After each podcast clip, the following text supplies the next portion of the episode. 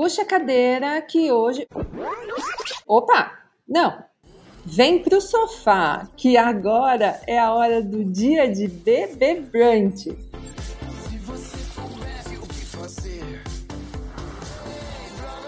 Olá, você não errou de podcast, gente. Esse aqui é o Dia de Brunch e ele ganhou uma temporada inteira dedicada ao Big Brother e a sua influência no mercado e na sociedade. E durante toda essa temporada aqui, como vocês que estão acompanhando já sabem, eu estou dividindo aqui o sofá e a pipoca com a Isaf Karaui, jornalista e doutora em Ciências da Comunicação pela USP e autora do livro De Blogueira a Influenciadora. Como vai, Isaf? Tô ótima, passa. E você, como é que você tá? Tô bem, a gente fofocou bastante sobre muitas coisas que aconteceram nessa semana que vão envolver Big Brother, vão envolver o Flow.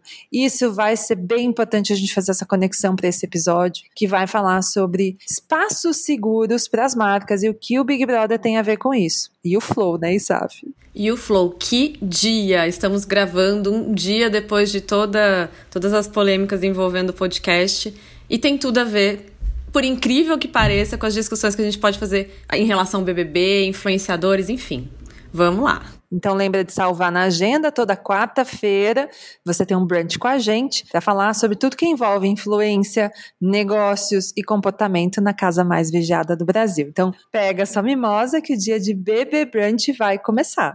A gente tem que lembrar aqui que o BBB é um jogo. Né? E a gente está vendo essas discussões lá dentro da casa, inclusive, porque parece que a Disneyland está acordando. Mas Antes de tudo, a gente está falando de um produto de entretenimento. E dentro desse produto, a gente tem acompanhado alguns rituais bem importantes. Sim, eu estou falando das dinâmicas, das provas, o bate-volta que deixa a gente ali, meu Deus, quem que vai ganhar, quem vai tirar a plaquinha, né? E essa gamificação, ela representa uma parcela bem importante, gente, pelo qual a gente vibra, a gente torce, a gente fica pé da vida quando e quer saber o que, que vai acontecer depois que a prova acaba Sabe aqueles minutinhos finais do programa que a gente fica, e agora? E agora? Ai, meu Deus, e vai deixar? Né? e até o que tem chamado bastante atenção são as provas patrocinadas que tem até cota específica. Lembra que a gente falou do plano comercial que a gente teve acesso lá do programa? Nessa cota, que é chamada de cota Brother, e dá direito a patrocinar as provas de bate-volta, dá para criar uma dinâmica especial, que eles chamam de ação luxo, que é aquilo que a gente viu ontem, né, do frango de padaria, que a gente foi acompanhando. Ou mesmo, que a gente já viu, a emblemática, o patrocínio da festa, que foi o caso do ano passado da festa do McDonald's, né, a festa do pijama. Então, essa é a cota Brother. E aí, Saf, me lembra quanto que, que era essa cota? É, 11, mi 11 milhões? Passa. Acho é Eu acho que é por aí, hein? Temos dados aqui, já voltamos com dados. Eu, eu acho que ela era 11 milhões de reais essa cota para você patrocinar uma prova. Mas aí a gente estava olhando, acompanhando um pouco das conversas em relação às provas patrocinadas e a gente tinha algumas reclamações assim bem adversas, porque de um lado tem gente reclamando que todas as provas são patrocinadas e ai, não tem mais outro tipo de conteúdo. E por outro lado, né, curiosamente, tinha gente falando assim: "Poxa, essa prova não vai ser patrocinada? Ela tinha tudo para ser patrocinada" né? E aí a gente fica assim, naquela, naquela sensação de que não dá para agradar todo mundo, mas fiquei aqui pensando, aqui, será que faz sentido que tudo seja publi dentro de um programa de entretenimento, né? Dentro de um programa da TV Globo? E a gente vai descer isso também agora para a parte de criadores de conteúdo. E sabe, faz sentido a gente trazer todo o tempo um produto de entretenimento chuchado de publi, né? Hashtag publi sem preguiça.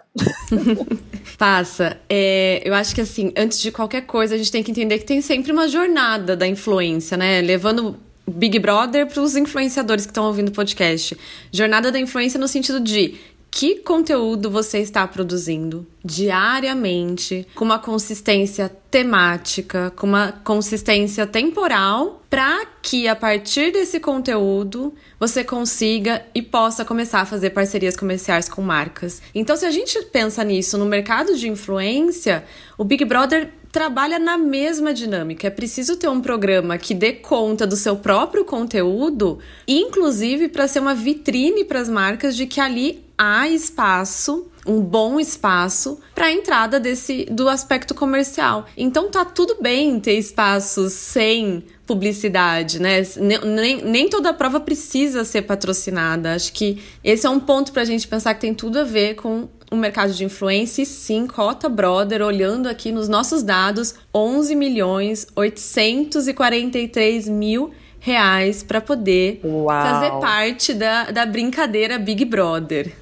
Você tocou num tema importante que é a construção toda de narrativa, Isaf. Eu me lembrei agora aqui de uma conversa que eu tive alguns meses atrás com a Paula Majeste. A Paula ela é CEO da Condenaste no Brasil. E a gente estava conversando sobre a diferenciação dos formatos publi editorial e editorial dentro de um produto de, de, de, conteúdo, como uma revista, como um portal, como um site. acho que a gente pode fazer a mesma leitura para o Big Brother e também a mesma leitura para os influenciadores que também produzem muito, muito conteúdo. E a gente falava o seguinte, que qual é a grande diferença de um formato editorial e de um publi editorial? É que no editorial existe todo um contexto de independência narrativa, daquilo que você quer construir para sua reputação, para sua marca, sua lembrança de marca como criador de conteúdo ou como veículo. Já num publi editorial, é claro que você vai levar a mesma reputação que você construiu no editorial, mas ele vai ser dedicado a falar do patrocinador. Então, vou pegar um exemplo aqui que a gente tem muito claro quando a gente está falando de influenciadoras de beleza, né? A gente tem influenciadoras de beleza que costumam fazer o recebidos de itens que ela chegou lá na casa dela e ela fala sobre algumas características, faz uma resenha, explica os prós e contras, os lado, o lado positivo e negativo do produto. Isso é um conteúdo editorial. Se você coloca uma marca num conteúdo dessa capilaridade, complexidade de construir reputação, você acaba até com o seu negócio. Se a gente colocasse marca em todos no, nos pedacinhos da narrativa que o Big Brother está construindo, ia ser um saco. E aí me lembra uma coisa, lembra aquelas revistas de bairro? Sim! Hoje a gente tem revistas de bairro muito boas, né? Mas vamos olhar lá para os anos 90, as revistas de bairro eram 100% anúncio. Panfletão, né, passa? Ficaram conhecidas, né, como revista de bairro, a gente já fica, nossa, é verdade.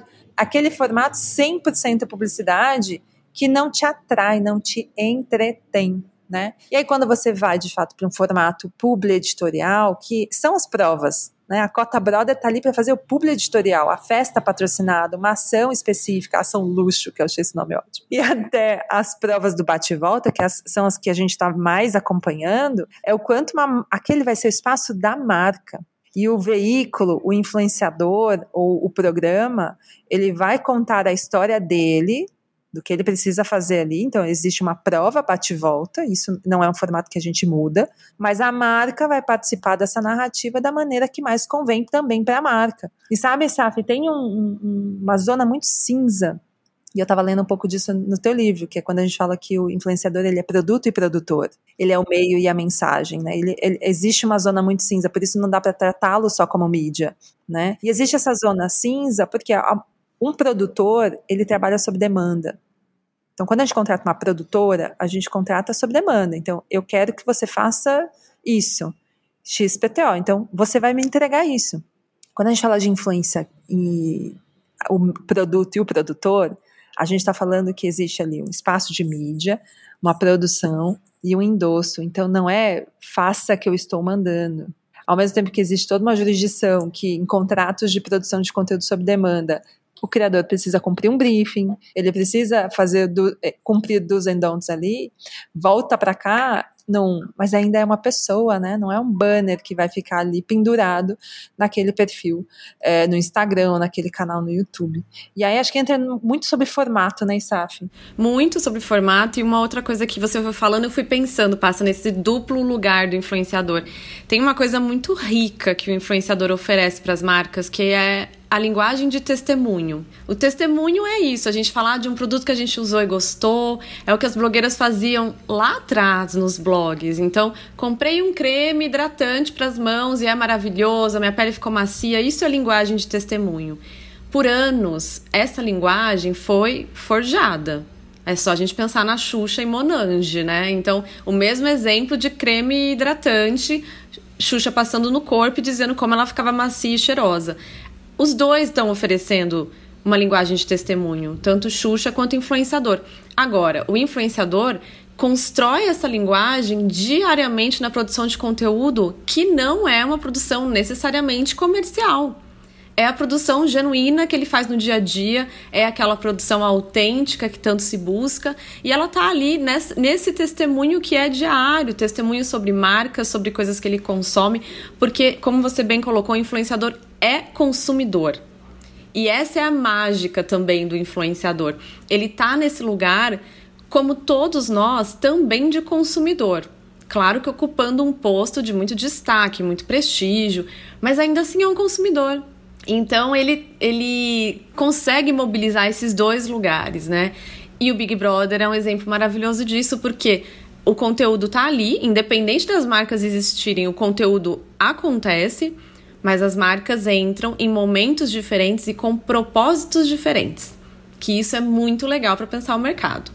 A gente tem marcas que vão aparecer como a Doriana, que entrou agora, né, no Big Brother. Então, os brothers estão lá tomando o café da manhã, o Arthur tá lá tranquilo comendo o pãozinho dele e a câmera se aproxima da Doriana, da margarina do dia. Então, o que, que, é isso? É um product placement, né? A colocação de um produto num dia a dia. Não é parar, olhar e falar daquele produto. Será que isso é possível na lógica dos influenciadores? E tem o dia da prova bate-volta, que é preciso ler todo o script, tem um roteirinho.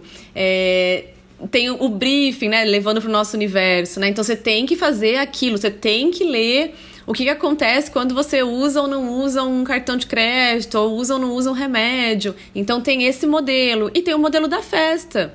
Que, ai, que legal, tô aqui nessa festa, tá demais, e por acaso é a festa da marca X. Então, como isso é legal pra gente pensar para além do publi, para além da hashtag publi, e pensar inclusive na creator economy, né? Que que traz essa ideia de ampliar as possibilidades de atuação dos influenciadores. Então, não pensar só em, na publicidade, do ah, comprei esse produto, esse produto é legal, ganhei esse produto, esse produto é legal, mas pensar em etapas diferentes, em contatos diferentes com a audiência e na manutenção dessa linguagem de testemunho. Tem que estar tá ali. Você falou da coisa do briefing e me lembrei de um desenho, uma analogia aqui que a gente poderia fazer, pensando que o Big Brother, né, a gente está falando do a Globo é como se ela fosse uma grande mídia social. O Big Brother é um grupo dentro dessa mídia social e os participantes são os influenciadores, os participantes desse grupo que tem ali dentro. Então, a gente vai ter o, lá nos grupos tem o puxador de conversa, tem o que fica ali abrindo enquete, né, para conversar, tem aquele que está reclamando de tudo. E a gente vê ali dentro do Big Brother rolar uma micro rede social, né? E por isso as gestões de relacionamento, que as grandes discussões sobre como esse relacionamento se dá lá dentro, né? Não, demais. E, e, e as relações que, que se dão dentro do programa vão refletir, inclusive, posicionamento da emissora, então a gente pode levar para uma discussão de formatos dentro das plataformas, né? Então, nessa analogia que você fez, que eu achei incrível. Então, se a gente entende que há uma grande emissora por trás, mas há possibilidades diferentes em cada programa de formatos, a gente leva isso para a produção de conteúdo do influenciador, do criador de conteúdo. Então, o que, que, é possível fazer no Instagram, no YouTube, no TikTok e como é que eu consigo pensar diferentes formas de me associar a marcas oferecendo linguagens diversas, formatos diversos. Eu acho que a gente está num momento muito legal de amadurecimento do mercado, mas ainda assim insistindo nos velhos formatos, nos formatos seguros. E tá tudo bem, né? Inclusive, dependendo do, do momento que o influenciador vive, tá tudo bem. Mas a gente tem tantas possibilidades. Eu acho que só da gente pensar é, anos atrás, quando as blogueiras de moda foram convidadas pela primeira vez para estarem em eventos, o convite esteja no meu evento, é isso. Para elas foi um susto. Como assim? Eu vou num evento, só vou lá, só apareço? Foi um susto e hoje a gente entende que ó, é uma possibilidade, é um outro tipo de relação com marca, então ampliar essas possibilidades de relação, né? E por isso a gente tem um podcast sobre Big Brother, porque olhar para a mídia tradicional é também entender quais são os caminhos para é, se apropriar de alguns formatos, né, Passa? Isso aí.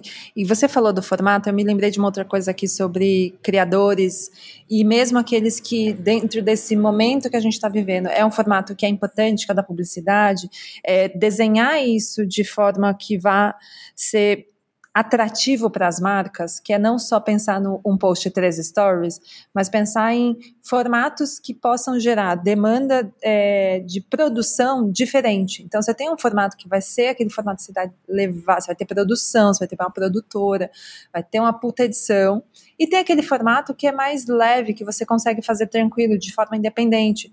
E isso ajuda, como a gente viu nas cotas do programa, a ter um produto ali um, na, na prateleira do programa que você consiga oferecer para o cliente, que é assim, ah, putz, é um cliente menor, cliente pequeno, cidade pequena, às vezes é uma pessoa que está começando, uma marca que está começando nisso, ter esse entendimento que ele consegue entrar nesse universo, não só com um conteúdo super premium, mas que ele consegue entrar com outras esferas também, pode ser uma boa para a gente mostrar que esse mercado está amadurecendo e que ele tem muito espaço para bastante gente, né, Isaf? Bom, eu quero, eu falei aqui da analogia é, rede, a Globo ali, a nossa grande mídia, a, a gente tem o BBB como grupo que reúne os participantes e influenciadores ali, porque a gente também está discutindo, a gente vai abrir um bracinho, alguns bracinhos aqui de conversa.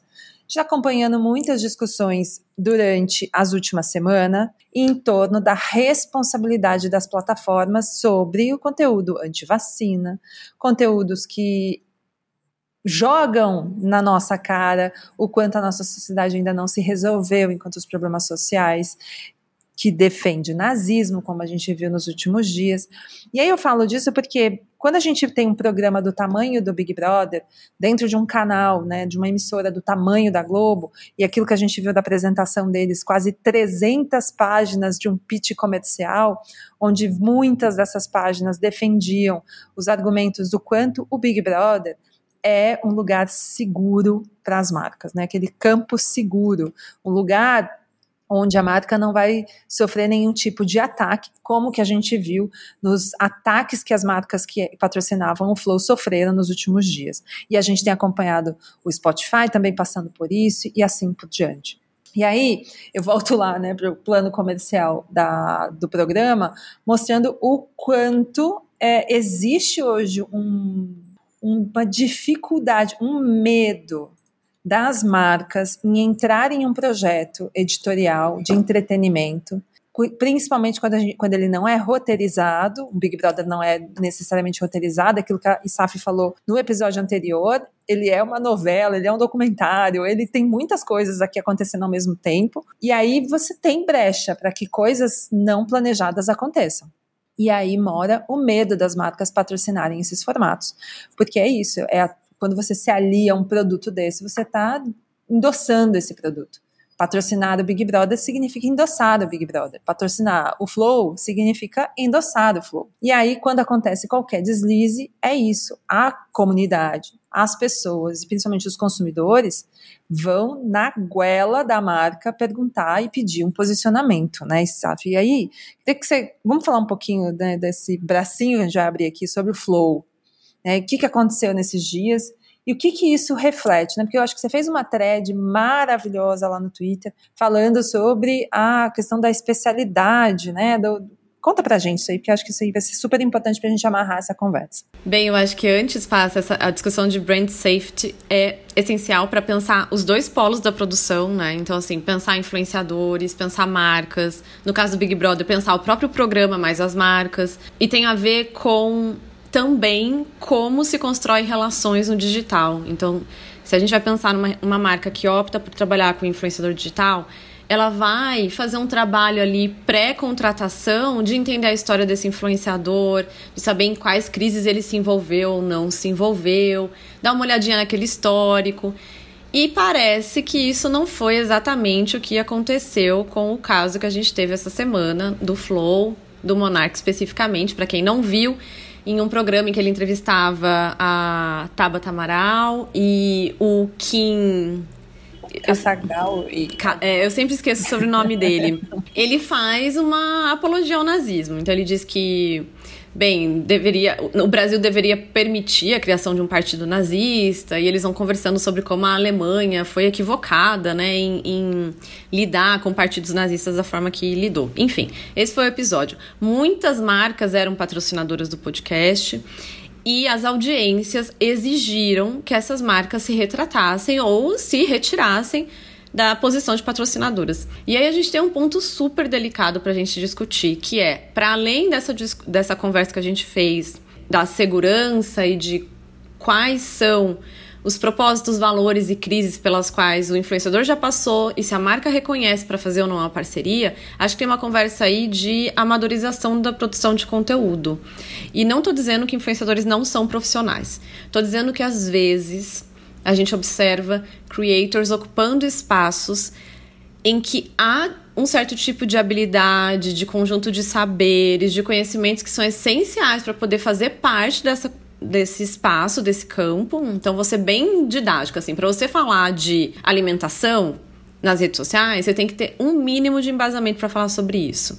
Ah, mas eu estou usando a minha experiência pessoal. Ela é valiosa, ela é importante, mas num espaço pessoal. O influenciador está trabalhando. Então, a gente já conversou sobre os termos influentes todos em alguma medida, mas quando você recebe para falar e para ser, ocupar esse lugar de influência, você tem que sair desse lugar de amadorização que tem a ver com não conhecer os limites do que pode e não pode, do que é valioso, do que é um saber, do que é um conhecimento. E o caso do monarca, eu fiquei pensando no lugar do jornalista, por exemplo, né? Então, é, um jornalista, um comunicador conduzi, conduzindo um podcast tem todo um cuidado de apuração, de condução de entrevista, de estudar a pauta antes. É o que a gente faz nas terças-feiras, né? Passa assim, trocando ideia, estudando nossa pauta para chegar aqui. Então, como é que a gente aceita que alguém liderando um podcast seja completamente desprovido disso que a gente entende como habilidade profissional essencial para esse tipo de atuação? Essencial. Porque se não detém nada disso, a gente está falando de amadorização, a gente está falando de um amador ocupando um lugar de um profissional. Ainda que não seja, né? Ainda que não seja remunerado como um amador, ainda que não tenha é, um espaço desprovido de visibilidade, enfim. Então, isso tudo é super tenso para a gente pensar, revela também as escolhas que a gente faz em relação a influenciadores que a gente acompanha ou deixa de acompanhar. E espero de verdade que esse seja um momento assim de reflexão para o mercado. E para as marcas, de novo, assim, precisa estudar a história do influenciador com quem você vai se relacionar.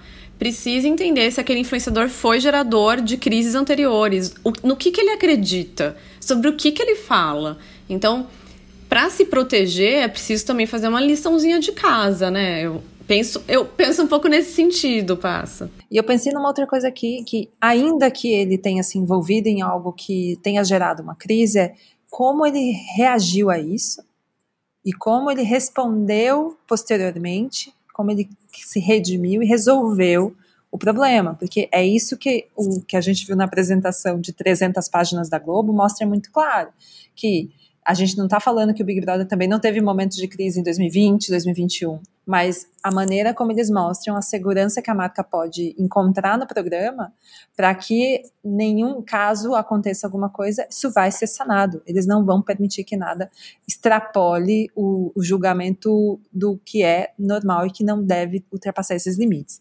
Me lembrei de outro termo aqui, porque a gente já teve um convidado muito querido, que você deve conhecer aqui, que é o Rafael lá da Unicinos e ele trabalha muito sobre as relações de trabalho também, né, e da uberização, disso tudo que está rolando nas, na precarização das estruturas de trabalho. Me lembrei da expressão gig economy e de uma coisa que surgiu no ano passado, que são os gig influencers, que são os influenciadores de bico. Ele não é um influenciador, ele é um contador, ele era um vendedor e que durante a pandemia perdeu emprego e ele viu na internet, lembra aquilo que eu falei lá na minha live essa semana? Estamos vivendo tempos em que buscamos um salvador, e aí aparece um guru de marketing te dando todas os, as pedras, os caminhos, assim, olha aqui, pode ir por aqui, todos os atalhos para que você transforme a sua vida, você vai lá, acredita naquele curso de 4 mil reais, você acredita naquilo, E é por isso que a gente está buscando um salvador. E aí essa galera vai, entra e começa a trabalhar. Vou ganhar dinheiro com a internet,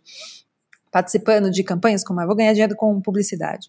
E aí a gente tem, essa palavra foi genial, Isaf, essa amadorização e que é o espaço onde mora a insegurança das marcas. E aí comecei a juntar umas pecinhas aqui sobre a maneira como muitas marcas reagem quando a gente fala sobre marketing de influência. E na reação negativa, do medo. Uma vez eu tive com uma pessoa que, enfim, está à frente de uma das maiores empresas do Brasil, e ela foi categórica em dizer que não quer mais trabalhar com influência, por conta do medo, porque ela não pode controlar como a marca dela vai ser exposta, né? E por conta desse descuido que a maior parte das agências tem de não puxar a capivara da pessoa antes de colocá-la numa campanha. Mas ainda volto lá para o gig economy, do gig influencer, porque no final são pessoas que é a única alternativa que ela tem. Ela não foi letrada, né? Pra, você falou uma expressão ótima, que é o conjunto de saber. Eu amo falar com a ISAF, gente, porque ela traz umas expressões lindas, né? Conjunto de saber. Mas esse conjunto de saber, ISAF, e eu, eu queria. Uma conversa franca é o quanto esse conjunto de saber sobre influência, sobre a comunicação, sobre o ato de se comunicar, a gente não precisa nem chegar na influência, ele é acessível. Porque ele está onde? Onde está esse conhecimento? Porque a gente teve acesso a ele dentro da academia. E é ali. É. Né? E num cenário em que tem gig influencers, né, os influenciadores de bico, será que esse acesso a um conjunto de saber sobre comunicação não deveria estar tá numa base de educação e não só na academia? passa, ó, eu vou tentar, assim, porque falar desse assunto sempre, por eu ser uma acadêmica, uma pesquisadora, quando eu falo sobre isso, a primeira coisa que as pessoas dizem é: ah, o academicismo quer que todo mundo faça faculdade. Não, não tô falando isso. Eu, eu entendo perfeitamente o nosso cenário, especialmente as discussões relacionadas à, à internet como uma boia de salvação nesse cenário de desemprego. Enfim, a gente falou sobre isso, inclusive, em um episódio do Dia de Brunch, numa, na última temporada. Então, não é isso que eu vou dizer daqui para frente, mas temos um ponto. Se a gente entende que trabalhar como influenciador digital, como creator, é uma profissão, e é uma profissão, a gente tem que reconhecer que essa profissão exige o conhecimento de algumas competências e habilidades profissionais. Toda profissão tem competências e habilidades profissionais próprias. Um médico, a gente espera que ele saiba manusear uma bisturi, por exemplo. Enfim, toda profissão tem uma manicure, a gente espera que ela faça uma unha que a gente fique satisfeito, feliz, sorridente. Enfim, cada profissão com a sua habilidade e competência. Quais são as habilidades dos influenciadores? Muitas. No meu livro eu falo sobre isso, desde curadoria da informação, desde uma habilidade de construir narrativas multiplataforma, até questões éticas. Então, é da profissão, ainda que não seja uma profissão institucionalizada, ou seja, que tem uma formação formal, existe aí preceitos que são implícitos dessa atuação e aí tem aquele jogo duplo, né? O mercado publicitário é importantíssimo para a consolidação da profissão dos influenciadores.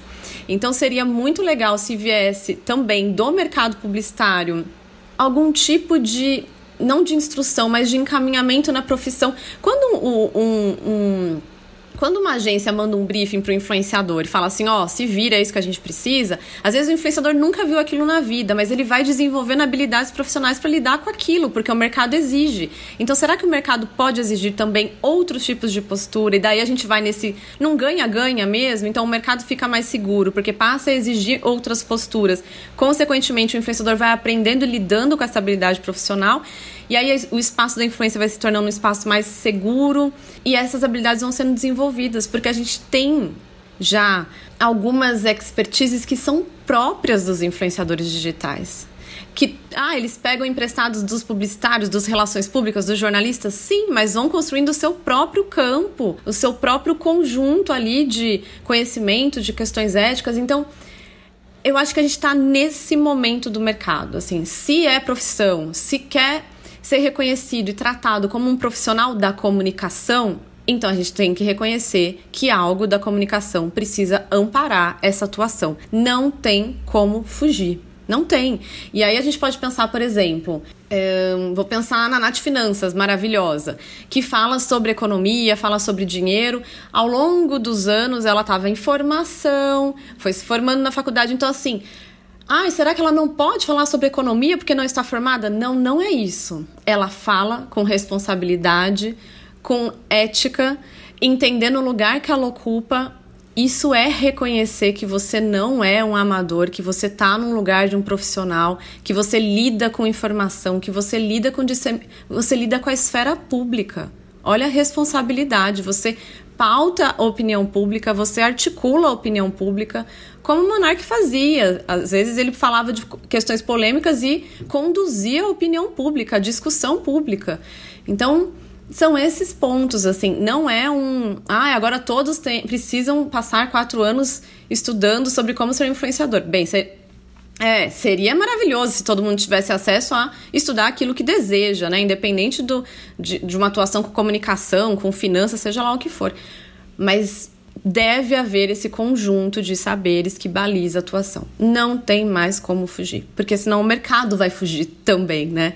que é o que você estava trazendo. Esse medo que você mencionou, passa, ele tem a ver com se você quer fazer um trabalho legal com influenciador, você tem que abrir mão do controle. Não tem outro jeito, porque afinal de contas, você contrata o influenciador para que ele te ofereça aquilo que ele construiu com a própria audiência, que não foi roteirizado por marca, foi genuíno, foi no dia a dia. Então você abre mão da sua marca durante aquela ação comercial.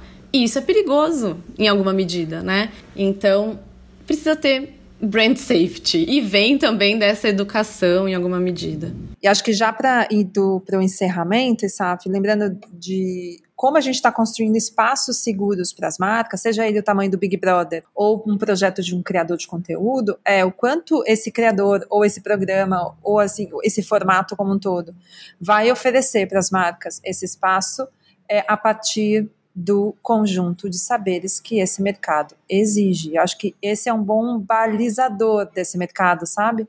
Da maneira como a gente pode começar a escolher. Você sabe que na metodologia da Toast, que é a nossa agência irmã aqui, uma das maneiras que a gente avalia o influenciador é a sabedoria, porque Toast é um acrônimo da nossa metodologia e o S é de sabedoria. É o conjunto de saber. É o quão preparada essa pessoa tá para responder, para endossar e ser um representante de uma marca. Porque se ele não tem essa sabedoria, esse conjunto adequado, é um risco para a marca. E isso é importante que você, influenciador, está ouvindo a gente, se lembre da importância de você ir atrás desse conjunto de saber. Porque depois a marca não quer trabalhar com você, não é só porque o seu conteúdo não é bom, às vezes seu conteúdo é incrível, mas ela não se sente segura do teu lado. E aí a gente tem que ter uma parceria que funciona para os dois lados, né, SAF? Que episódio, hein?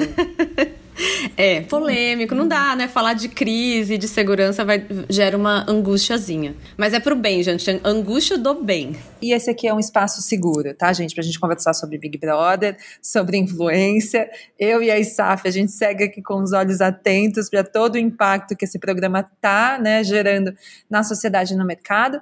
Por isso você sabe que pode vir aqui se sentar no sofá com a gente e acompanhar toda essa temporada especial voltada para falar sobre Big Brother Brasil.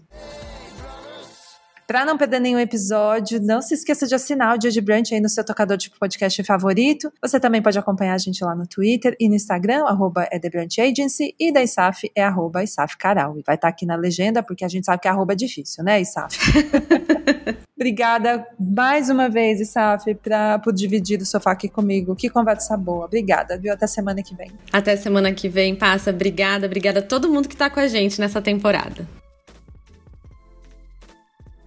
Essa é a temporada especial do Dia de Brunch, podcast apresentado por mim, Ana Paula Passarelli, a Passa, em parceria com a Isaf Caral. O roteiro base foi produzido pela Jaqueline Laflufa e a edição de som é da nossa querida Manu Quinalha. Um beijo e até semana que vem.